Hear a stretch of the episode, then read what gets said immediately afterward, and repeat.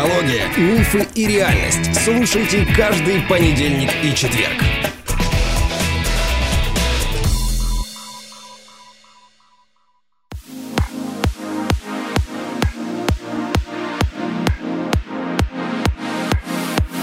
Добрый день, дорогие наши слушатели. Привет, моя дорогая, любимая, красивая, умная, наилучшая жена. Здравствуй, Андрей. Я жду, когда ты устанешь. Никогда. Я никогда не устану. Я хвалить свою жену не устаю никогда, Хорошо. потому что похвалить нетрудно, а не похвалить где-то вдруг, знаешь, закроется у тебя обида, что вот тут меня похвалить надо было, а я не похвалил. Хотя ты не обидчивая. Тебя ничем не проймешь. Партнером сегодняшнего нашего Блица, сегодняшнего выпуска является контентная платформа Zen. Советуем вам с ней ознакомиться. Мы чуть-чуть попозже о ней расскажем. А сейчас первый вопрос. Ты готова? Да, конечно. Я всегда как пионер. Как пионер. У нас э, еще не окончились эти вопросы, а там уже четыре листа новых. Ну, прекрасно, значит, сделаем просто еще, еще один блиц, да? пару. Да, Хорошо. Если раз людям надо, что ж. Итак, вопрос про большие цели. Допустим, распланировал все действия, результата хочется. Но цель большая, и приходится делать действия в разных состояниях. Когда-то устал, не в ресурсе, ну и прочее. И обязательно бывает так, что просто не хочется делать конкретное действие. Но надо. Если оно одно, то можно и потерпеть. А если много, то такой подход и желание вовсе может отбить. То такой подход и желание вовсе может отбить. Как соблюдать баланс желания и принуждения? Есть ли какая-то средняя цифра в процентах между этими мотивами? Ну, мотиваторами, видимо, угу. да? Например, если делать 80% дел по желанию, то будешь счастливый или как-то по-другому? Как узнаваем фирменный стиль автора вопроса. Хочу вам сказать. Да, я уже по характеру понимаю, кто задает этот вопрос. Ох, ребята, конечно, жизнь – это не математика. Давайте оставим в покое проценты и доли, когда речь идет о наших переживаниях. Если вы не можете долго двигаться к цели, значит, эта цель вас вообще не будоражит, значит, это не цель. То есть не хватает мотивации, потому что эта цель вовсе небольшая и вовсе не великая. Это значит, что она не вызывает никакого энтузиазма. А настоящая цель, мощная, сильная, яркая цель создает такую тягу вперед, такую мощь, столько энергии дает, что ты можешь и 10, и 15 лет идти к этой своей цели в любом состоянии. Потому что неважно, как ты себя чувствуешь, но вспоминая о цели, ты испытываешь этот прилив сил, и усталость э, как рукой снимает. У тебя нет э, проблемы или вопроса, опять я это должен делать ты только вспоминаешь о том, что тебе надо это делать, ты идешь к этой цели, она у тебя есть, и у тебя тут же бабах, взрыв вот этой энергии, и ты идешь и делаешь. Ты не можешь это не делать. Значит, проблема в самой цели.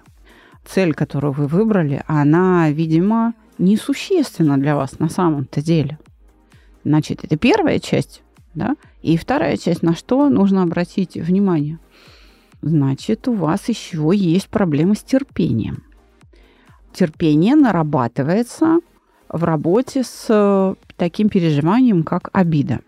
Но поскольку мы говорим о движении к цели, то здесь как бы нет обиды на... То есть объекта нет, на который можно обидеться. Здесь если только мы недовольны собой. Второе. У вас проблема с терпением. Терпения не хватает речь идет о неуправляемых желаниях. А, не надо путать цель и желание. Цель – это образ результата. И если этот образ-результат, как я уже сказал, недостаточно весом и содержателен для вас, желание двигаться в направлении к этой цели не будет. Оно все время будет ослабевать. А, и мы опять вернулись к тому, что нужно пересматривать цель. Надо убедиться, вы точно хотите этот результат достичь? Как вы себя при этом будете чувствовать? Я немножко хочу добавить. Э, есть такая формула в бизнесе, что 20% твоих э, усилий дают 80% прибыли. Это правило золотого сечения. Да, поэтому, значит, ваше желание не попало вот в эти 20% важных каких-то вещей, а осталось за бортом. Это первое. Второе, я хочу добавить, что, посмотрите, допустим, не является ли это желание навязанным вам извне? Ну, допустим, вы посмотрели какой-то марафон и захотели развестись с мужем. Вот вам такое действие навязали. Вы разводитесь, а потом понимаете, что это не то, что нужно. И таких вариантов очень много, когда вам желаемое навязывают. И, естественно, организм не, не принимает это как свое. И у вас возникают такие вот э, ну, диссонансы. Если это цель, которая нужна вам, вот я, допустим, да, у меня проект «Чувство покоя», проект «Постер», подкаст, еще я три подкаста собираю, как звукорежиссер, да, я на все нахожу время, потому что мне это нравится. Я даже ночью работаю там дополнительно. Я трачу на это больше времени, чем получаю денег за это время. Потому что мне это нравится.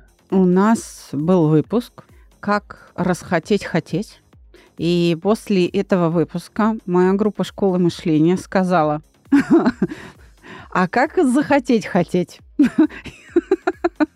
А у нас был выпуск еще про чай и желание, как он назывался? А, хочу чаю. Или о желании. Или о желаниях, да.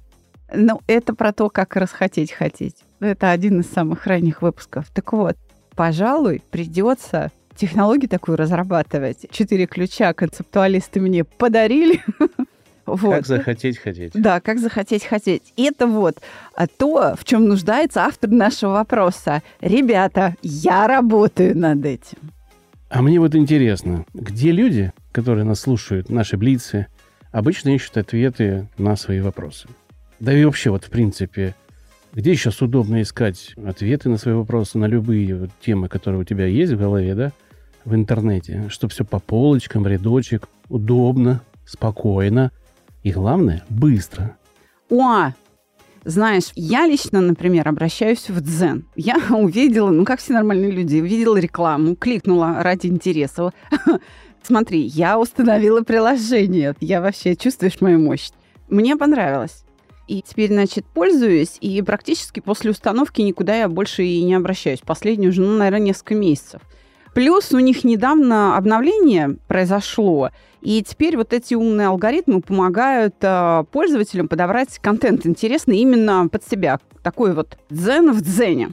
Тематик там огромное количество. Я себе нашла канал о лошадях, например по-нашему дзен. Это такое саногенное мышление в мире онлайн-сервисов. Кто не знает, что такое саногенное мышление, друзья, поясняю. Это когда человек мыслит здраво. А значит, э, дзен – это сервис для, для здравомыслящих людей. Ты ж моя умничка. Становишься вот на моих глазах продвинутым пользователем. Угу. Сегодня пойду попробую вечером. Ну, прости, не удержалась. Но зато я нашла там вот свою зону персонального комфорта. Такое, знаешь, чувство покоя я сразу разбила все свои предпочтения. Смотри, тут наука, научпоп, тут о лошадях. Ну, слушай, без них никуда. О лошадках, да? Да, да, да. О путешествиях почитала. Кстати, я нашла, куда мы с тобой на Новый год поедем. Да ладно? Да. Я тебе подобрала пару статей об играх и об истории мира. Дочке нашла несколько интересных статей о моде и стиле. Ты знаешь, наша старшая модница. При этом, насколько я поняла, все, что я отбирала, система начала отслеживать вот буквально сразу. Мне уже не надо было искать по запросам. Умный такой, знаешь, алгоритм, он все сам начинает предлагать. Короче, фантастика. Я в легком шоке. Я вот в легком шоке, если не сказать больше. Человек, который без слез не мог смотреть на все поиски в интернете, угу. все нашел сам, и при этом еще и удовольствие получил. Это точно фантастика. Ну, удивляй дальше. Сейчас удивлю. Стало настолько удобно в Дзене. Дорогие слушатели, мы создали там свой собственный канал «Чувство покоя», на который всего за пару месяцев подписалось уже больше полутора тысяч человек. Интуитивно понятный интерфейс в мобильном приложении, что даже такой далекий от технологий человек, как я, смог разобраться. Ну, признавайся, ты же подробнее это посмотрел, да? Естественно, я как техподдержка двух наших проектов угу. и как твой любящий муж, конечно, я полез разбираться, что же там такого интересного и удобного, и даже отметил некоторые вещи для себя. Первое. Это точно современная контентная площадка с разнообразием различных интересных тематик и форматов в одном месте. Прямо вот блеск. Плюс очень много различных плюшек. Ну, я сама там на несколько часов в день залипла в самом начале. И я так поняла, чтобы там настроилась вот эта умная лента, надо просто ставить лайк или дизлайк предложенным каналам. И все. В общем, позаботились. Да, люди о блондинках вроде меня. Там такое огромное разнообразие авторов. Если нужно что-то полезное, новое, это, короче, легко найти и читать удобно, и смотреть удобно. Да, Zen прям очень усовершенствовал рекомендации по сравнению со старым приложением. Мгм. А, Я, ты знаешь, много ищу в интернете, я же серфер, и читаю то, что нашел. И Открыть для себя что-то новое полезное мне очень важно. Прям очень. А там четыре формата разного контента. То есть все в одном. Длинные видео, короткие вертикальные, Есть статьи такое. большие, Мгм. короткие посты. Вот прям все в одном. Ты же помнишь, вчера я захотел приготовить вкусненькое и прямо не отходя от плиты нашел кулинарный рецепт. Рецепт жареных пельменей на сливочном масле с медовым соусом на кунжутном масле. И все это мы вкусно мы перекусили. вкусно съели, да. Ты еще спросила, откуда рецепт, помнишь? Да. Из Зена. А, Открываю тайну. Понятно. Вот так красиво мы поговорили о Дзене. Так что еще раз советую вам попользоваться этой платформой. Она действительно удобная. А, И мы с Александром с удовольствием пользуемся. Итак, следующий вопрос. Про этичные поздравления. Пусть это будет Новый год. Есть люди, с которыми я поддерживаю изредка связь, и их около 20. Под праздник я пишу один поздравительный текст и просто вставляю имена в нужное место. Получается этакая универсальная открытка. И я не чувствую радости при отправке. Простое действие. И за это как-то стыдно, что эмоций нету. Может и не отправлять тогда ничего? Ты знаешь, мы э, это разбирали в чате. Я думаю, что тем, кто еще не добавился в наш чат в Телеграме, стоит туда перейти, вообще прочитать, как там шел разбор. Но здесь вопрос Да, не... коротенько давай. Да, значит, здесь вопрос на самом деле не в том, что я делаю, а для чего я это делаю. А, Если я поздравляю человека, то в каких отношениях с ним я нахожусь? Вот насколько он для меня значим. Почему его не радует? Потому что он реакции обратной не видит. Он не видит вот этой реакции, что человек обрадовался, ему важно твое внимание. То есть Даже А. если это немножечко. да, е- да, ему автор вопроса как-то не по себе, потому что он сам в своих глазах выглядит как человек, который, ну, чтобы отвязаться только вот такое действие выполняет. Это значит, что он свои переживания, ну, не вкладывает. Поэтому по поводу этики. Этика, она находится на этапе принятия решений. Каким образом сейчас поступать? Короткое замечание. Есть очень большая разница между «надо» и «делаешь» и «хочу» и «делаешь». Да, Вам нужно захотеть. Это как в первом вопросе. да. Захотеть, хотеть. И Да. тогда все встанет на свои места. Да, то есть нужно конкретного человека представить э, перед собой, перед глазами, и э, какие у меня, в каких отношениях конкретно с ним я нахожусь. Смотрите, скажем, англосаксы всех, кого они знают, называют friend. С кем он знаком, это friend, друг, да? Они не отличают а, в тех тонкостях отношений людей, в которых отличают русские. Товарищ, знакомый, друг, Близкий друг, лучший Лучший друг, друг, надежный друг, старый друг, Единств- приятель, единственный друг. приятель, Да. да, знакомец, сосед. Соседи тоже где-то здесь, значит. То есть, смотрите, мы отличаем качество отношений. Так вот, кому ты это пишешь, и, собственно, там будет ответ. Вот и все. И тогда будет удовлетворение, потому что ты будешь выражать свои чувства. Следующий вопрос. Многие люди любят обижаться. Понятно, что это автоматизм, но бывает некое удовольствие в этом переживании. Но откуда оно там может взяться? Одно дело, когда его обида приведет к возникновению вины у обидчика. Но если обидчик недоступен и цели простить нет, но есть тот, кому можно об обиде рассказывать и рассказывать, то есть часто прокручивать обиду и связанные с ней переживания. Откуда приятные ощущения? Превосходство над обидчиком? Или что это вообще за ощущение? Что приятного, обиженного в том, чтобы ощущать себя жертвой? Никто из учеников не делился подобными наблюдениями. Какие можно распознать приятные чувства в страданиях из-за своей обиды? Ого, То, что ты вопросище. То, что ты прав. Ведь здесь э, ключевое – это наличие того человека, который будет тебе поддакивать. Ты вспомни, только что читал, да? Есть человек рядом, которому можно рассказывать и рассказывать, и он будет говорить, да, кругом козлы, везде засады, вот они все уроды, а ты один Д'Артаньян. То есть изолируй себя от этого человека, и все поменяется. Да. То есть, смотрите, дорогие друзья, вот такие сочувствующие дружбаны вредят. Они делают вас капризулей, нытиком. Поэтому дружба не может сводиться к поддакиванию. Это не об этом мы говорили в подкасте «Близко к сердцу». А В подкасте «Близко к сердцу» мы говорили о порогах действия эмоций. А, А здесь Это очень полезный выпуск. какого-то подкаста на эту тему. Нет. И именно э, в Блице только это прозвучало. Вот я хочу сказать, что здесь удовольствие в том, что ты прав, ты молодец, тебе жалеют, сочувствие, подбадривают.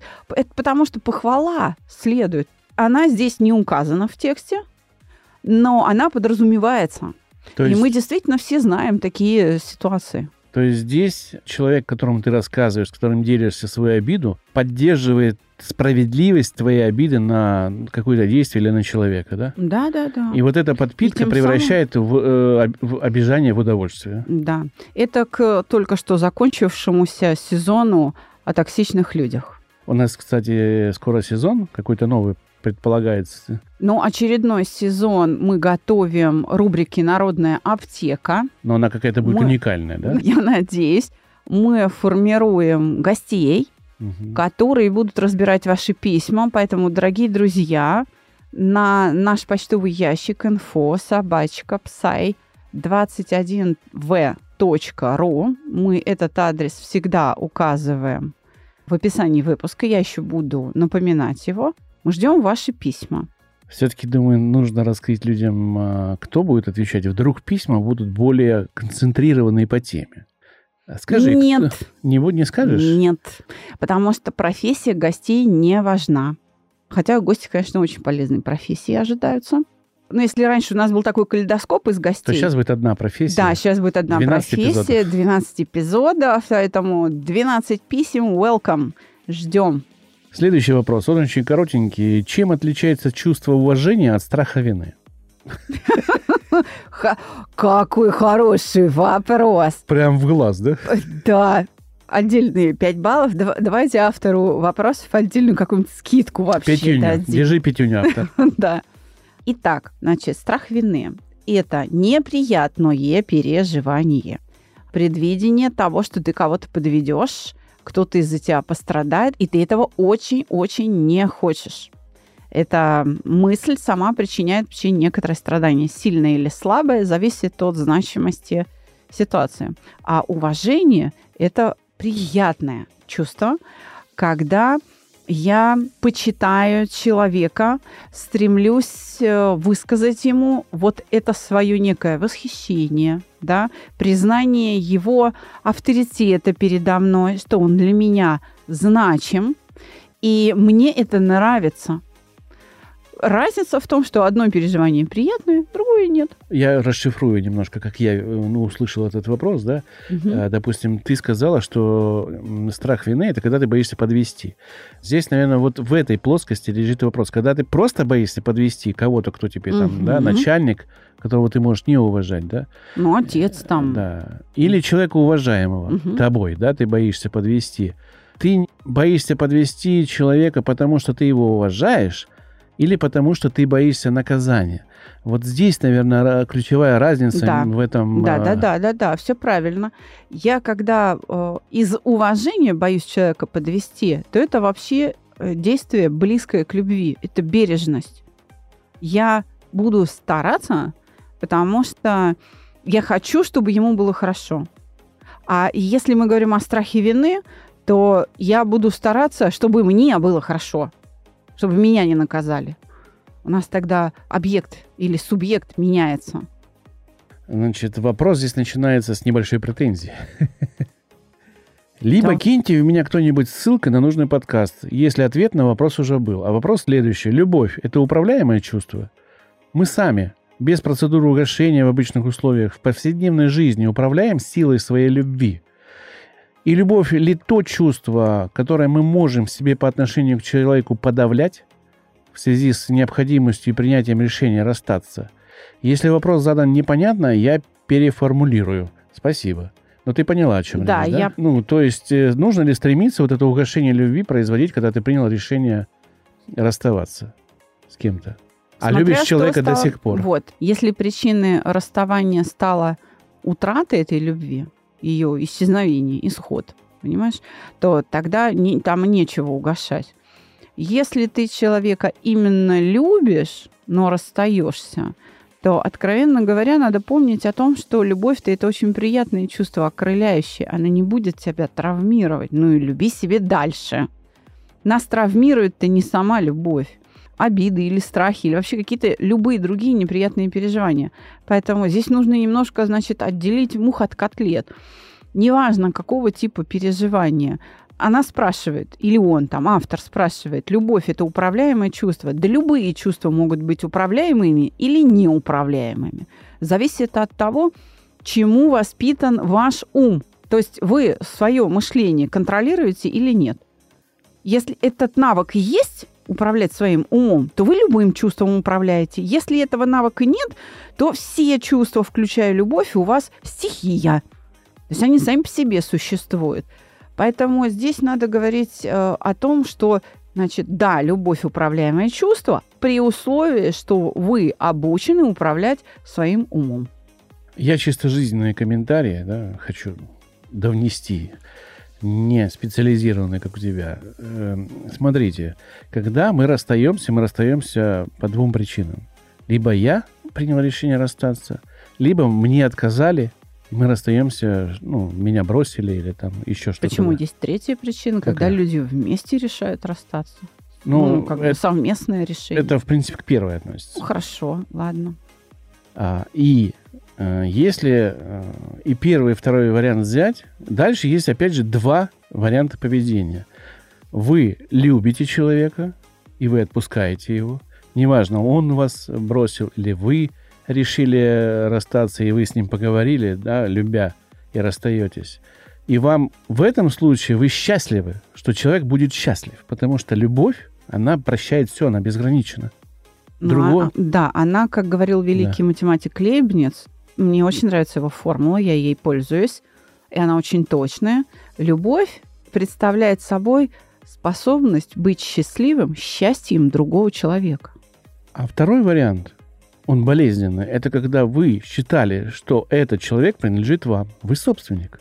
Ну, тогда это не любовь. Это не любовь, но она болезненная. Вот именно эти вот э, расставания болезненные, когда вы уже считаете человека своей, частью себя, своей, своей какой-то, ну, не будем говорить собственностью, да, но частью своего мира какого-то, прям откуда нельзя его вырвать. И вот эти болезненные переживания мы угошаем с...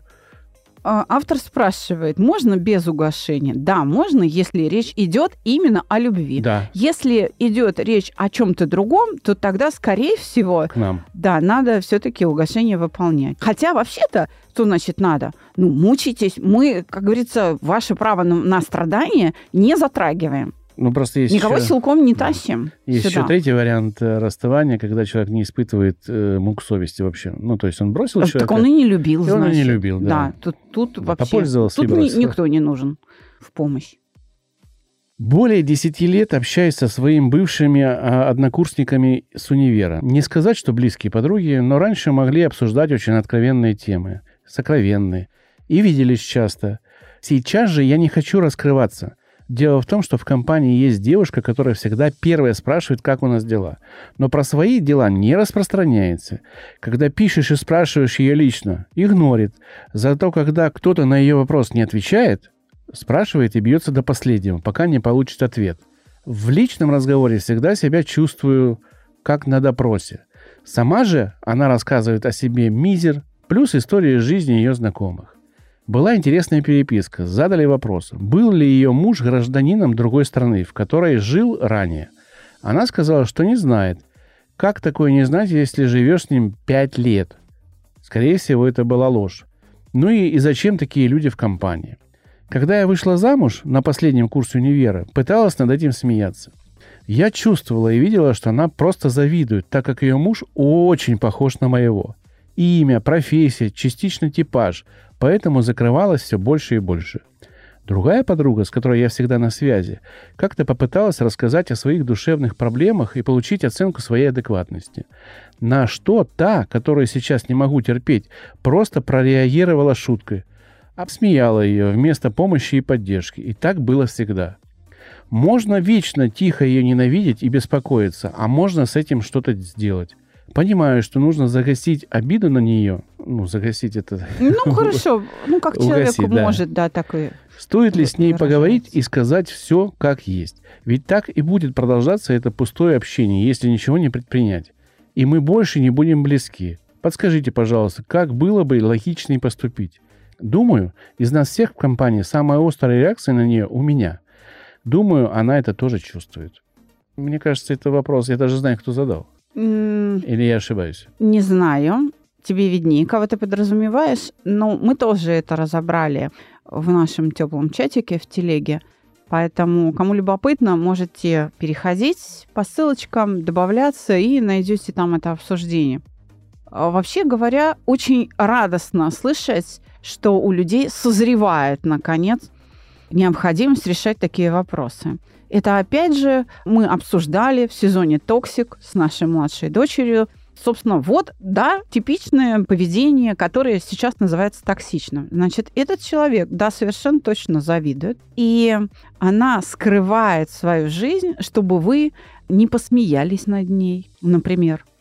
Или чтобы вы в ответ не позавидовали. Вообще такие люди крайне навязчивы, когда они лезут под кожу, они должны получать сопротивление. Очень странно, что компашка не оказал ей это сопротивление. И вот это долготерпение привело к тому, что а, в компании исчезает искренность. Понимаете, вы же очень важное, драгоценное, что сплачивало команду, теряете, засунув, э, так сказать, языки, затолкав по- поглубже.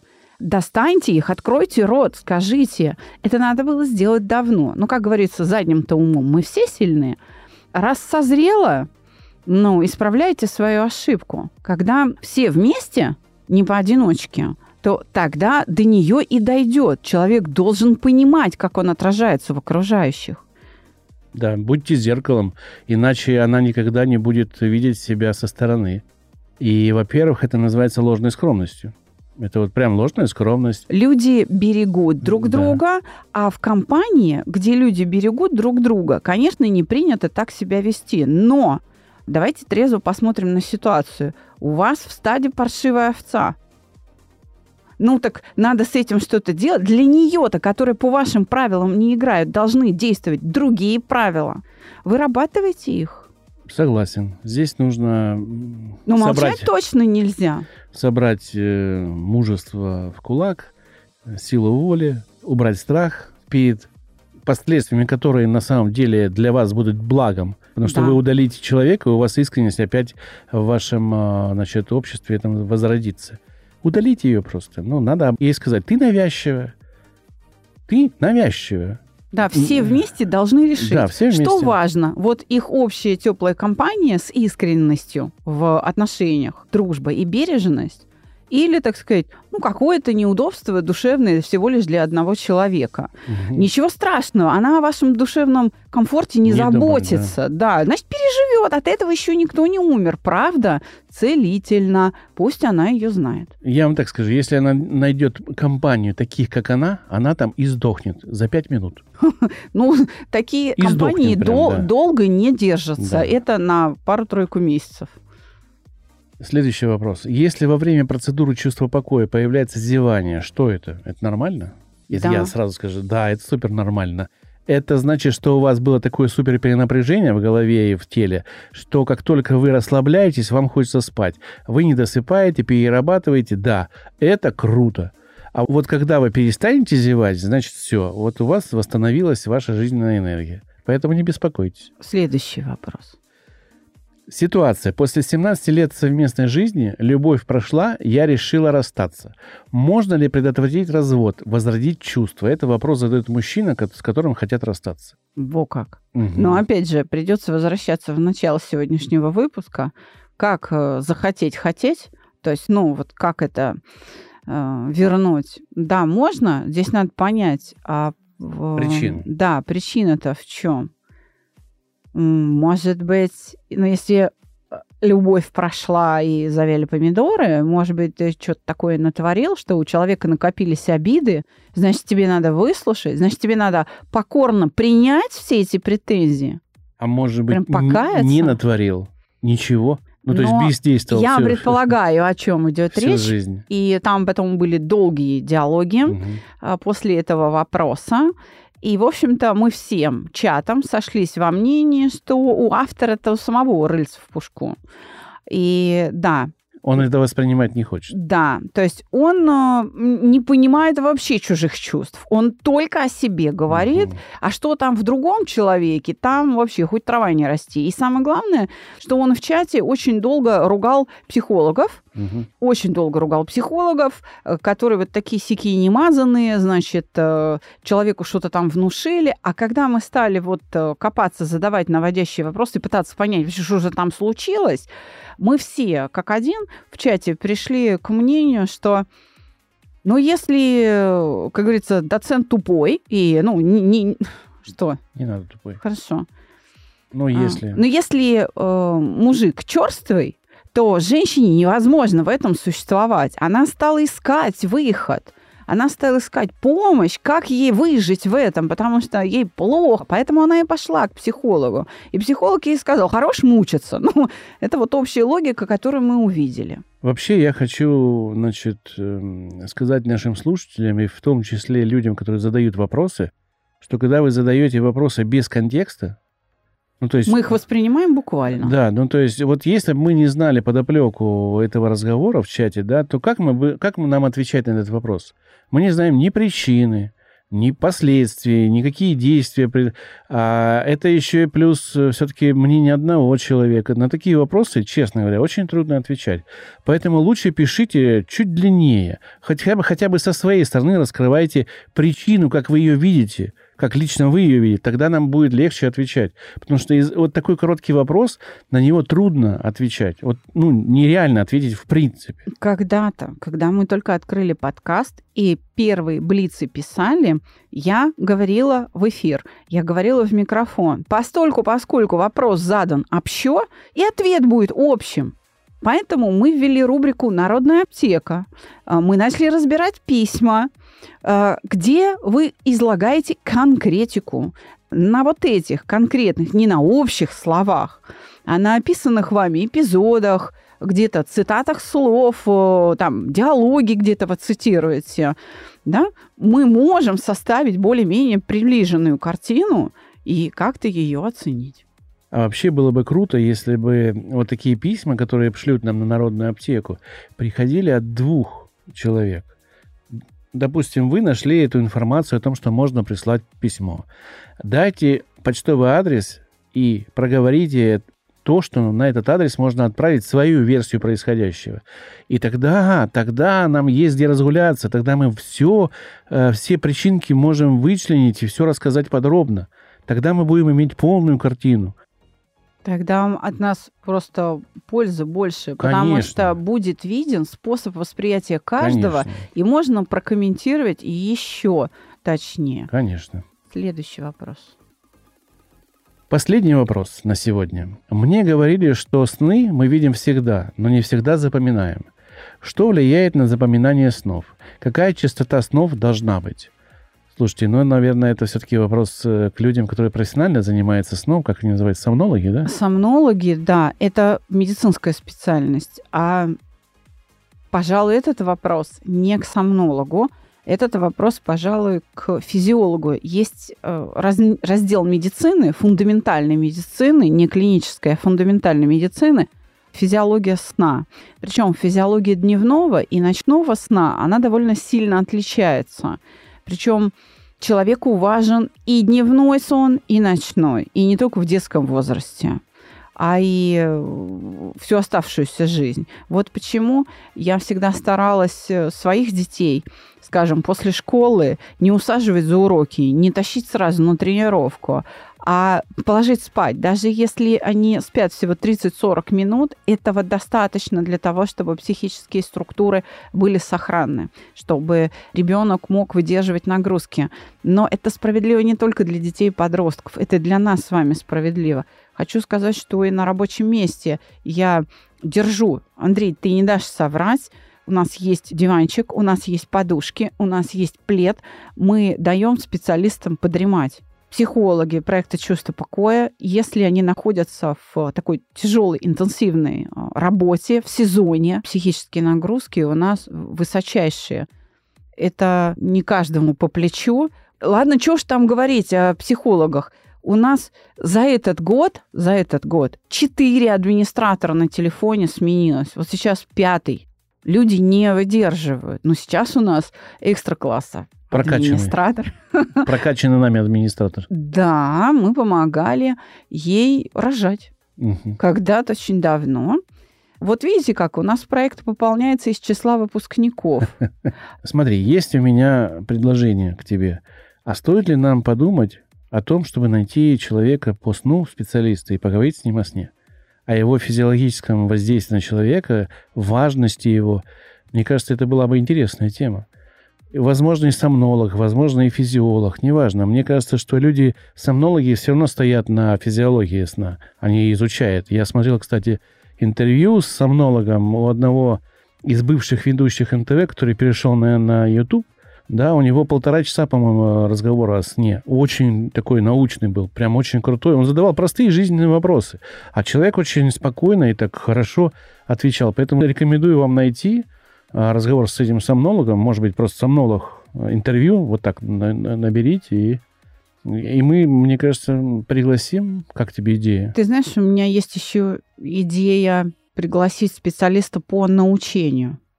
Да, Мне да, бы очень есть, хотелось да. профессора Ну, и Александрова в этой Очень студии трудно увидеть. его... Ну, Уговорить? Ну, не знаю, до- достучаться до него. Слишком видно у него большой поток писем.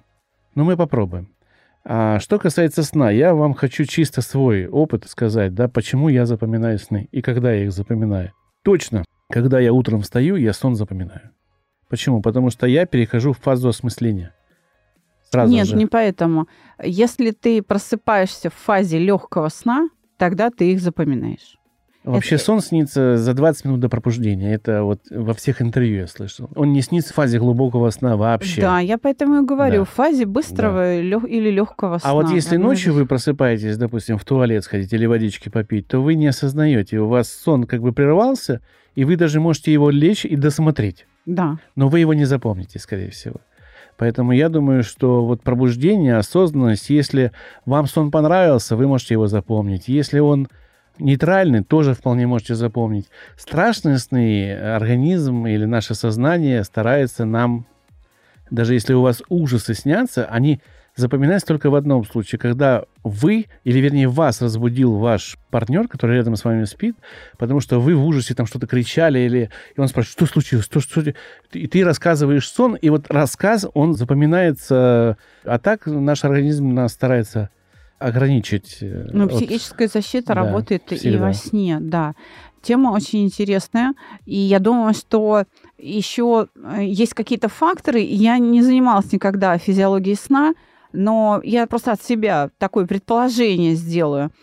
На яркость снов влияет ваши, так сказать, э, художественные способности. То есть если у вас вот это художественное сознание сформировано, потому что вы, например, учились в там, художественной школе, вы умеете рисовать, или вы там фотографируете, или, ну, в общем, что-то такое, да? То есть у вас развито вот это воображение, вы можете себе что-то представить, то тогда у вас и сны будут цветными. Согласен. Да. Реклама ООО «Дзен» платформа 12+. Всего вам доброго. До свидания.